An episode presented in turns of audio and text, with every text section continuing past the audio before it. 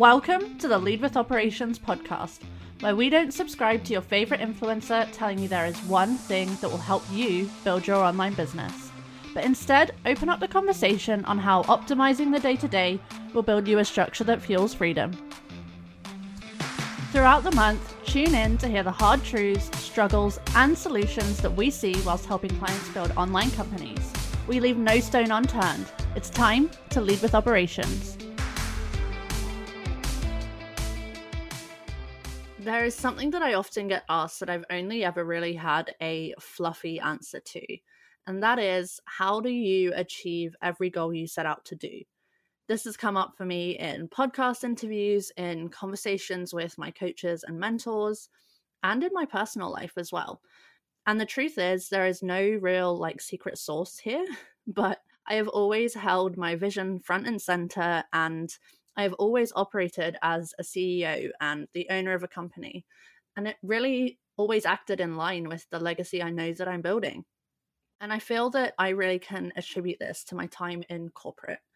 So, so many people enter the online world with such a hatred for corporate that they forget that there is a reason that these companies have succeeded. Yes, some of those reasons are outdated or they have got to where they are in questionable ways. I hope it's obvious that you know, that isn't what I'm referring to. But I do know that some of these things that happen in corporate are worth us bringing into this unregulated and unlimited space. We really have the chance to reshape these practices and re engineer how they are used and how they affect our teams and our clients. Like, I know for me that feeling so out of control of my life was a main driver in building my business and, you know, that was related to many, many things. But, and I say this with bunny quotes, as always, working for the man just wasn't doing it for me. Um, I had important messages to share and I had great ideas. And at the end of the day, they weren't being fulfilled as I would have wanted them to. And that is something that we get to change for the people that work alongside us in our companies. And don't get me wrong, I know that none of us want to build another corporate job none of us want to be held within the constraints that we were given in corporate. But there's a fucking reason that corporate companies utilize certain processes, whether it's decision making or budgeting or KPIs, management techniques, standard operating procedures, whatever it is, it's there to support you. And corporate may not have done that in the best way possible. And there may be a lot of other things that are wrong with them, but these processes are what differentiate us in this online space between running a side hustle and running a company. Because you do reach this certain certain place as a coach where you either become a coach that operates as a side gig and will never be anything more or you step into that CEO role and you think about what decisions you need to make to be running a company. And there really is nothing wrong with reinventing the wheel but I want to urge you to consider that there's also nothing wrong with sticking to the playbook. To be a good CEO, I believe it takes both. And so, as an entrepreneur in this space, how can you differentiate yourself between small business and company, between coach and CEO, or side hustle and legacy? And I've sort of come up with five ways that I really feel is the difference. And I mean, I've just used some terms there, but I also do think that they're like the real difference between the people that I see chasing after income goals and the people I see making that income. And so I'm going to run through these five. And I also would love if you reached out to me on Instagram. I am at Ops by Re. I will pop my handle in the show notes for you to click through. But I want to hear your five ways that, you know, you're operating a company rather than a small business, or what you see as being the difference. Maybe not five. You can do whatever comes easiest to you. But here are my five. So, number one is radical self improvement.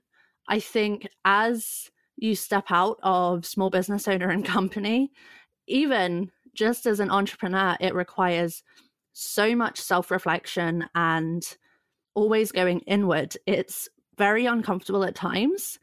If you have, I was almost going to say, if you've seen any success, you will know that. But I also know that even if you haven't seen success as an entrepreneur, radical self improvement is so, so necessary to reach that next level.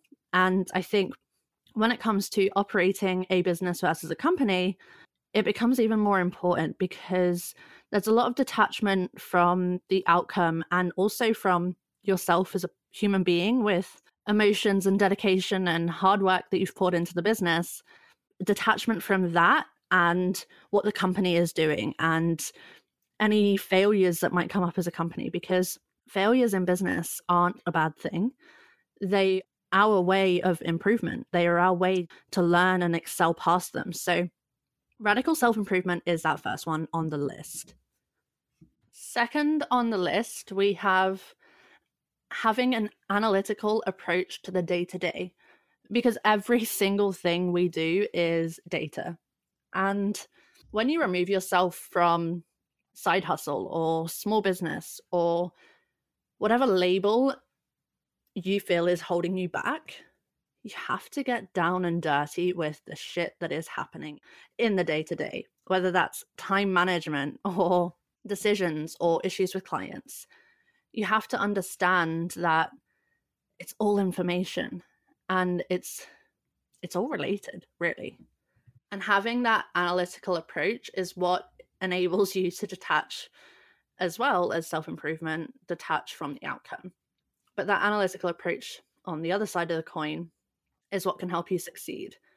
For example, one of the things that I do that I think people are still shocked by is I meticulously track my time. I track my time, even like I've tracked my time for the ideation phase of this podcast and my time will be tracked all the way until it is you know completed uh, sending it off to the editor getting the team involved all that sort of stuff. I'm tracking that because it's really important to me to know where my time goes and be analytical on it. And so that comes with the personal side like what's happening in my day-to-day life that could be affecting the way i'm showing up in my business. And it also you know comes down to the profitability side of the business and enables me to make real decisions on how I think the team should be performing, how I need to be performing, what's best for the business, and all those types of things. And so that's just one way that I'm very analytical about my day to day. Don't get me wrong, I do have a very feminine side too. I am in touch with that. I am also working on that greatly, radical self improvement of enabling myself to be in flow as much as possible and take really good care of myself.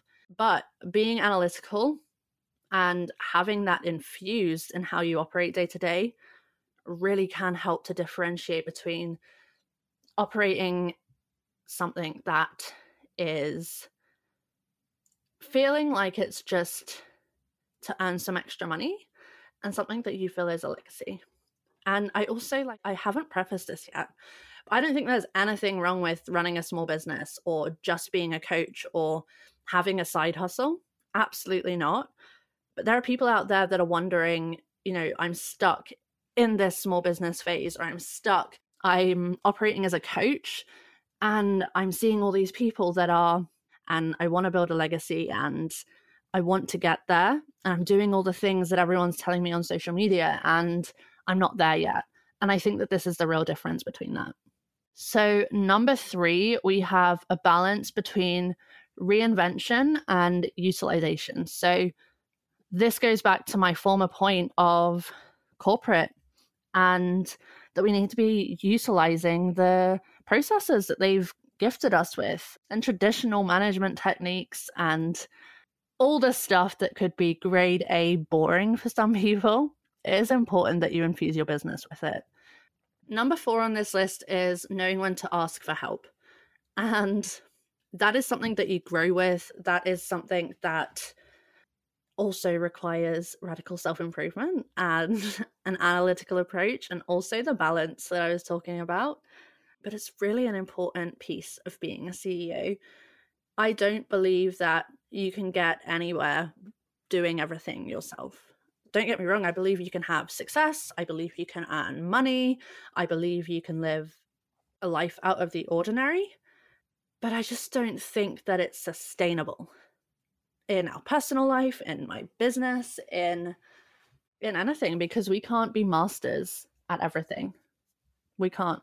As much as we want to be, as much as in our business we have this huge feeling of if I don't do this, then it's not going to be done right. If this doesn't happen this way, then my clients will notice, or this is going to happen, or whatever it is. Knowing when to ask for help and reaching out for help and not allowing yourself to be put on a pedestal is just such a huge support for growing a company.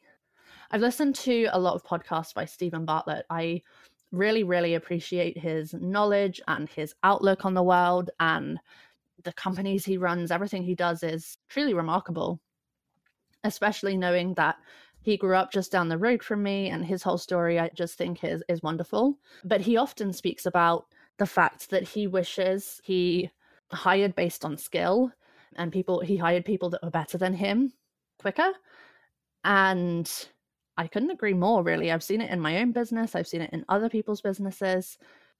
Investing in support, investing in the right support is game changing, like truly, truly game changing.